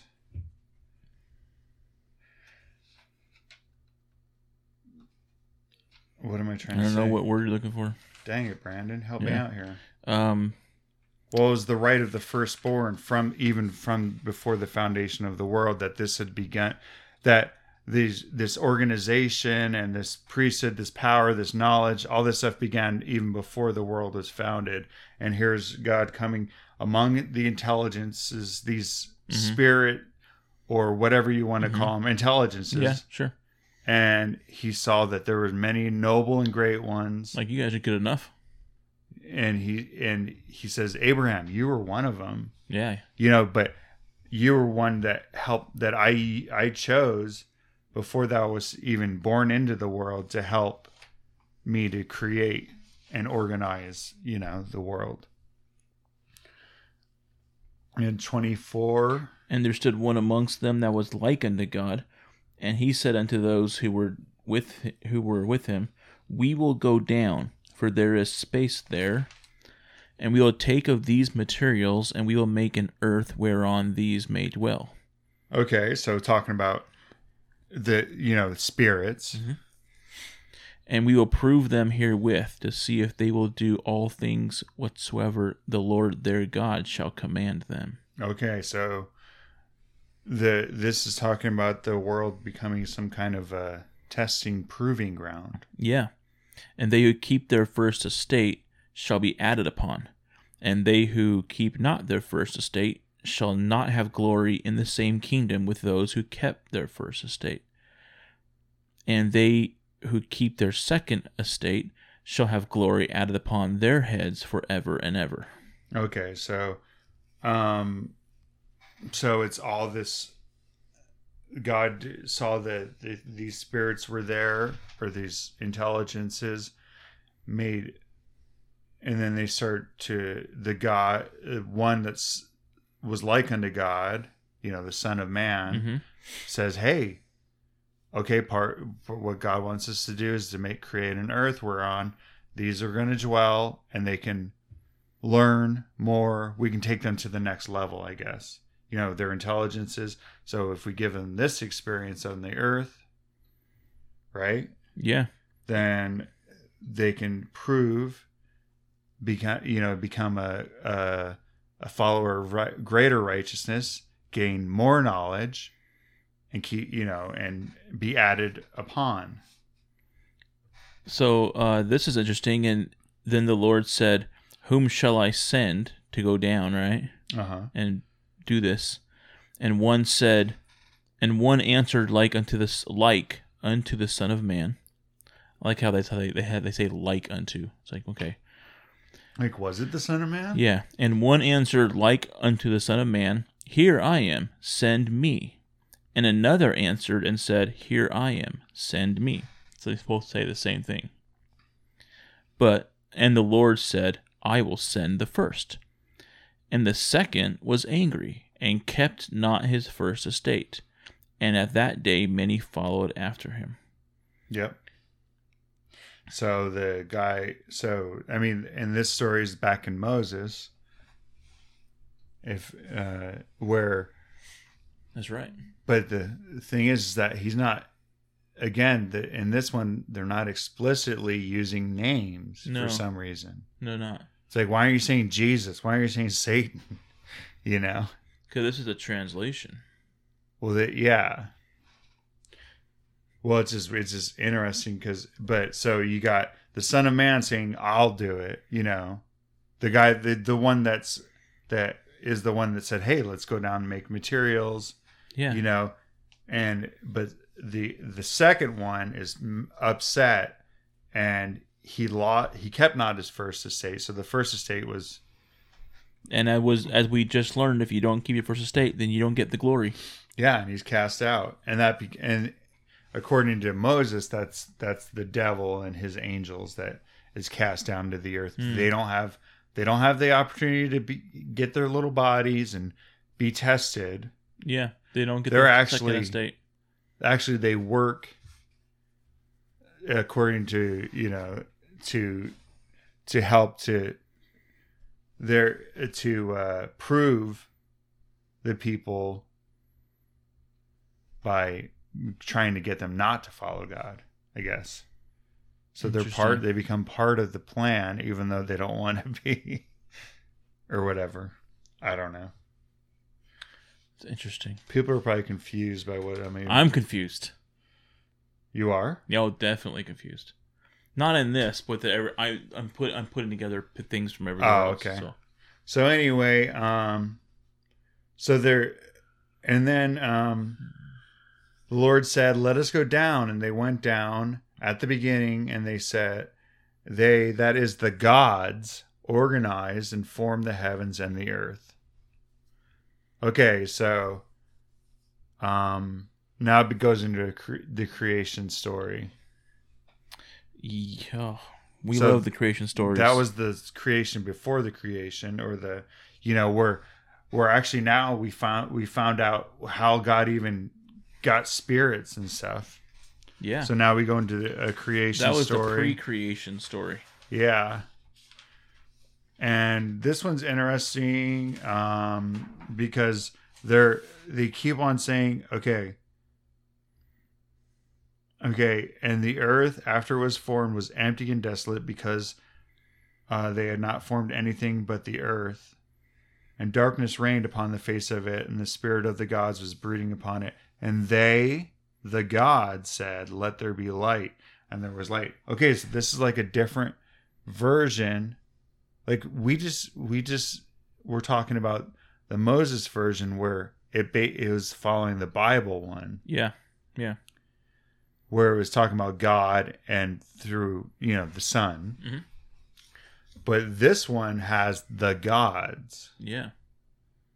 The Elohim. Yeah. Yeah, interesting. So that are creating it. And they're um the God said, Let there be light, and there was light. And they, the gods, comprehended the light, for it was bright, and they divided, you know.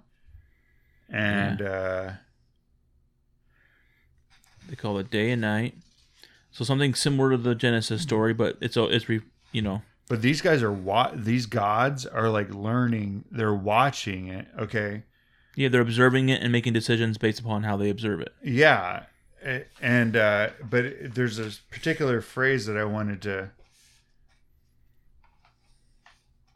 um, like in verse ten, and the gods pronounced the dry land earth, and the gather and the gathering together of the waters pronounced they great waters, and the gods saw that they were obeyed. So they're like,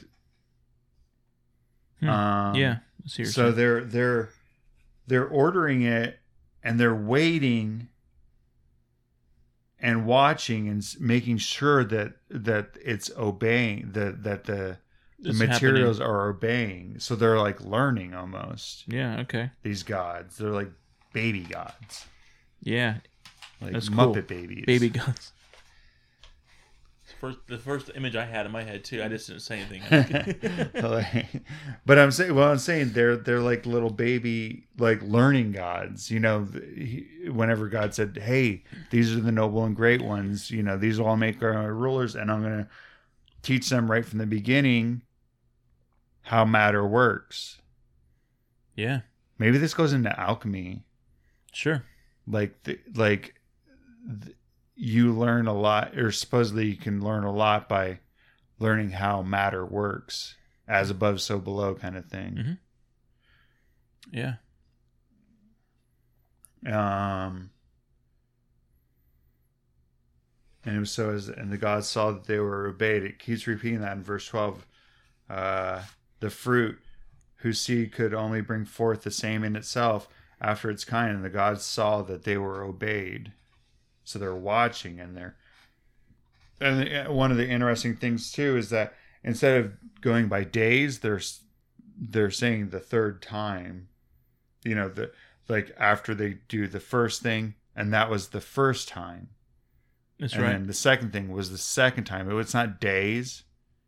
It's Just it's like given- time spans. Yeah time span it's not you know giving it because actually the sun and the the the earth and the moon this that cycle isn't even put in order till later so it's not so they kind of gives a, a little more wiggle room for creating the earth and just instead of seven days you know it says time Yeah, it could be. Yeah, there's un, an undefined time period. And uh and the gods watched those things which they had ordered until they obeyed these are just watch watching So they do the same thing that we have in the Genesis story, you know, Yeah. item by item, except for they give more detail on like how they waited for it to happen, and then they uh, notice that it did happen. mm-hmm. you got the beasts of the water beasts of the land the trees Yeah, the light and day and then in 26 and the gods, the gods took counsel among themselves and said, "Let us go down and form man in our image, after our likeness." And we will give them dominion over the fish of the sea, and over the fowl of the air, and over the cattle, and over all the earth, and over every creeping thing that creepeth upon the earth. So the gods went down to organize man in their own image, in the image of the gods to form they him, male and female to form they them. Wow. And the gods said, We will bless it's harder them. when you make them plural Yeah. and we will bless them. And the gods said, We will cause them to be fruitful and multiply, like they did for everything else yeah right? Well, all the other creatures at least, and plants.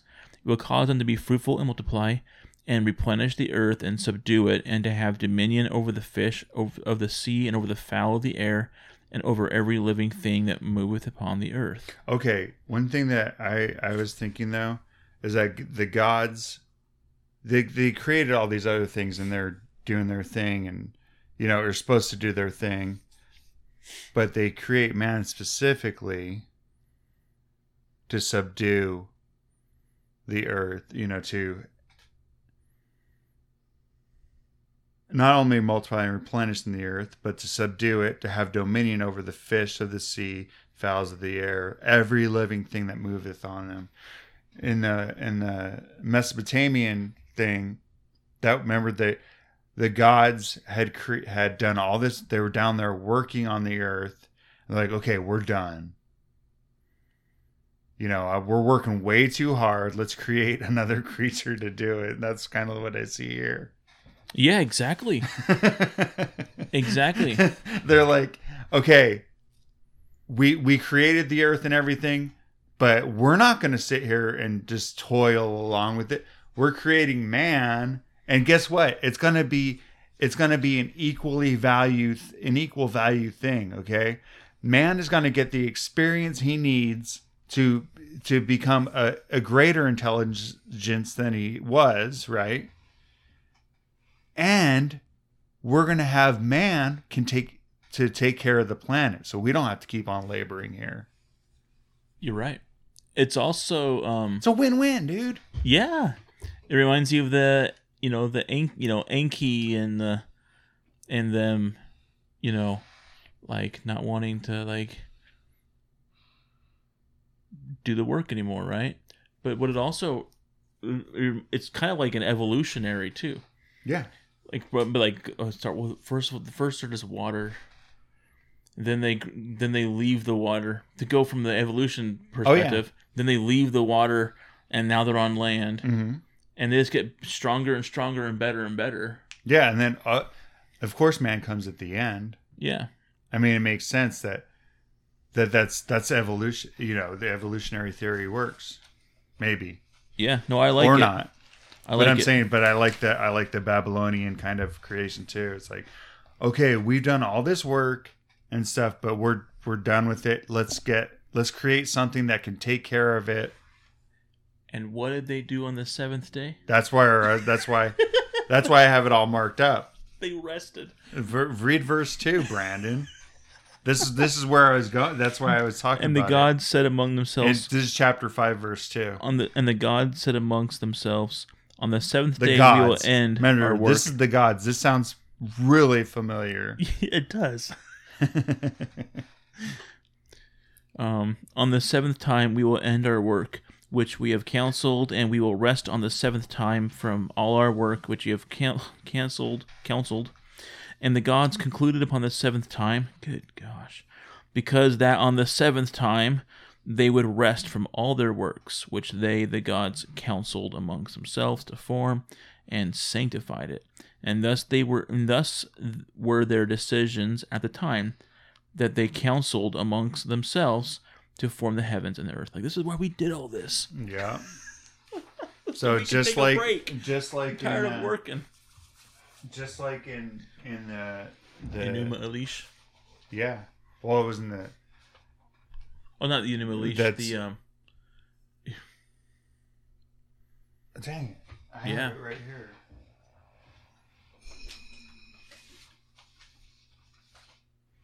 Beats me. Oh, wait, this is Gilgamesh, right? Yeah.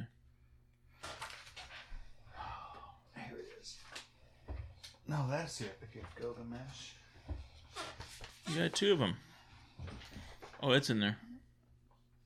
Yeah, in the Atrahasis. Thank you. Thank you. Yeah, And the Atrahasis. That's what they do. yeah. A lot of there's a lot of ceremony too around like we need Let- to do this and, and let them okay atrahasis and let man bear the loads of the gods create primeval man, man that he may bear the yoke let him bear the yoke the work of elil let man bear the load of the gods. And they even do the same thing like they make him out of like clay and look listen to this. And the god the great god and i eh, Mami made her voice heard and spoke to the great gods. I have carried out perfectly the work that you have ordered me. You have slaughtered a god together with his intelligence. I have relieved you of your hard work. I have imposed your load on man you have bestowed noise on mankind i have undone the fetter and granted freedom to the gods and they listened they were like yes they were freed from anxiety and kiss her feet. like we don't have to work anymore. Yeah. So they, you know, then they took took pinched off 14 pieces of clay, seven pieces on the right, seven on the left, and created man and woman. Created seven males and seven females. And so anyway, That's just good. kind of a quinky dink. yeah. So anyway, I thought, yeah, that's, that's the thing. Wait, that's what the seventh day rest was, you know, because people make such God, God was just done, and it's like, yeah, he was done because he put man here to to do the work. Yeah, but that's the the confusion. That's the that's the catch though is like but did he go back to work the next day? Wait, You know. no, he was Like, done. Yeah, he was He's done. like, I need to start I need to start I need to start uh, respecting It's the called retirement. day more. it's called retirement. okay, so um, anyway, so we have a different um thing and so this and of course this is all done spiritually before it was done hmm temporally and then they made it happen. Okay so uh they they create adam and in verse 11 and the gods took the man and put him in the garden of eden. What why? To dress it and to keep it. This is in verse 11 yeah of 5 and then the, th- the thing that we did with the tree of knowledge of good and evil um, and let us make and help meet for the man, for it is not good for the man to be alone. Therefore, we will form and help meet for him. So, Adam, in this one, they don't even have the whole thing. Mhm. There's like, hey, there's a man, we're going to make the woman too. Yeah. And um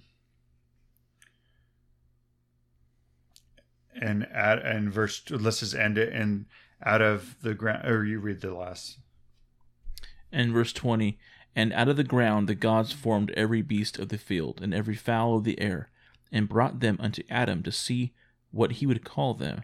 And whatsoever Adam called every living creature, that should be the name thereof. And Adam gave names to all cattle, to the fowl of the air, and to every beast of the field. And for Adam there was found an help meet for him. Yay. So this is one of the traditional stories is Adam to prove his Yeah. wisdom and knowledge. He you know, even even the even Yaldabaoth was like uh, uh, surprised at how how he was able to name all the creatures and Yeah. stuff. Oh, he's good. This guy's good, man. But in in uh, one other tradition up in in heaven, whenever Adam's chosen, Satan's upset, and then God's like, "Well, we'll see if he can name all the creatures." And and Adam names all the creatures, and it's like, "Ah, He did it. foiled again." Yeah. So this is so God. The gods say, "Okay, you can name them all. Guess what? You're in charge of them all too, sucker." ah. we got you. So anyway, I know. This. So there, there's the the book of Abraham. Yeah, that's pretty good. It's got some interesting, deep kind of stuff, like like the whole thing with the planets and yeah, and uh, and one thing above another. That there's no equality. Yeah, there was several when I was reading it before we met up today. Um, there was several points that I was like, I don't, cause I've read it before. Yeah. I've read this before several times. Apparently, not good enough, right? Because there was several times. There, man. I'm sitting. Yeah, I, I had not gone. I have not read it good enough because I was reading it this time. I'm like, wow, this is really. I never real. I never noticed. I never realized this was in here. Like, I don't remember, I don't it's remember like this happening. kinda- it's like any kind of good, kind of uh, yeah, esoteric book or scripture or whatever. Like you can read it multiple times yeah, sure. and be worded in a way that you, when you read it again, you're like, oh, whoa, Well, I never and- saw it that way. and you have to often you have to you have to become aware of something else and find something somewhere else and then you go back and like oh now i understand this better yeah. but uh, yeah it's pretty, So anyway, well, there it is. Um, there's book of abraham and we if we got through what we do like two or three episodes on moses what was it two two, yeah. so yeah we got through the that's that is uh that is the mormon pearl of great price Well, at least the two major books in there. there's what else is the other one the articles of faith There's uh the oh and the, the, and the, the Joseph Smith Matthew. oh that's right He's got like a big uh big section on 24 kind of the signs of the the coming of um of we'll just call Joe Smith Matthew. So yeah I think it's from the 24th chapter. Yeah. From anyway, so it's a couple pages long. And then there's a Joseph Smith history, which was I think from the Wentworth letter. Maybe. Or maybe not. Or wait, no, that's where the and then there's article faith articles of faith, which is just a basic something he wrote to a newspaper or something yeah, that might be part of the Wentworth letter. But 13 verses on basic doctrines of the yeah, Mormons. what they what they stand for, what they do. So okay, well, hopefully this made some sense. Hopefully there's something in Yeah, here. Yeah, I thought I thought it was a lot better than I was expecting. I wasn't. I wasn't sure we were going to get through it because I was kind of like, kind of like up and down on. Do I have enough Yeah, we did a good info? job. There was a, so there was a lot of a lot of callbacks to earlier things that we read in the last couple of years. Yeah. So it was it was good. I mean, yeah. The big thing is, well, I mean, there's a lot of opinions about this out there, and you can all you do is look it up, and you'll see all kinds of stuff. And so we're not trying to get into the controversy necessarily. Yeah. I know probably some people are probably like, I can't believe they said that, you know, or whatever, this way or whatever, but whatever. So it's just an, a really interesting, kind of cool, different version, Yeah. modern day apocrypha. Yeah, pretty much. So, or pseudo pseudepigrapha. Yeah, I think I always say it wrong. it's uh, either way for me. And Just people call it a believe riffa. it. Call it a riffa. Arifa. So, all right. Well, that's it. We're going to quit rambling. Okay. Well, thanks, Mark. Talk to you Have later. a good day. See ya. Bye. It's like we're on the phone or something. See you later. Like, have a good day. All right. Like you're sitting right by me. All right. Bye.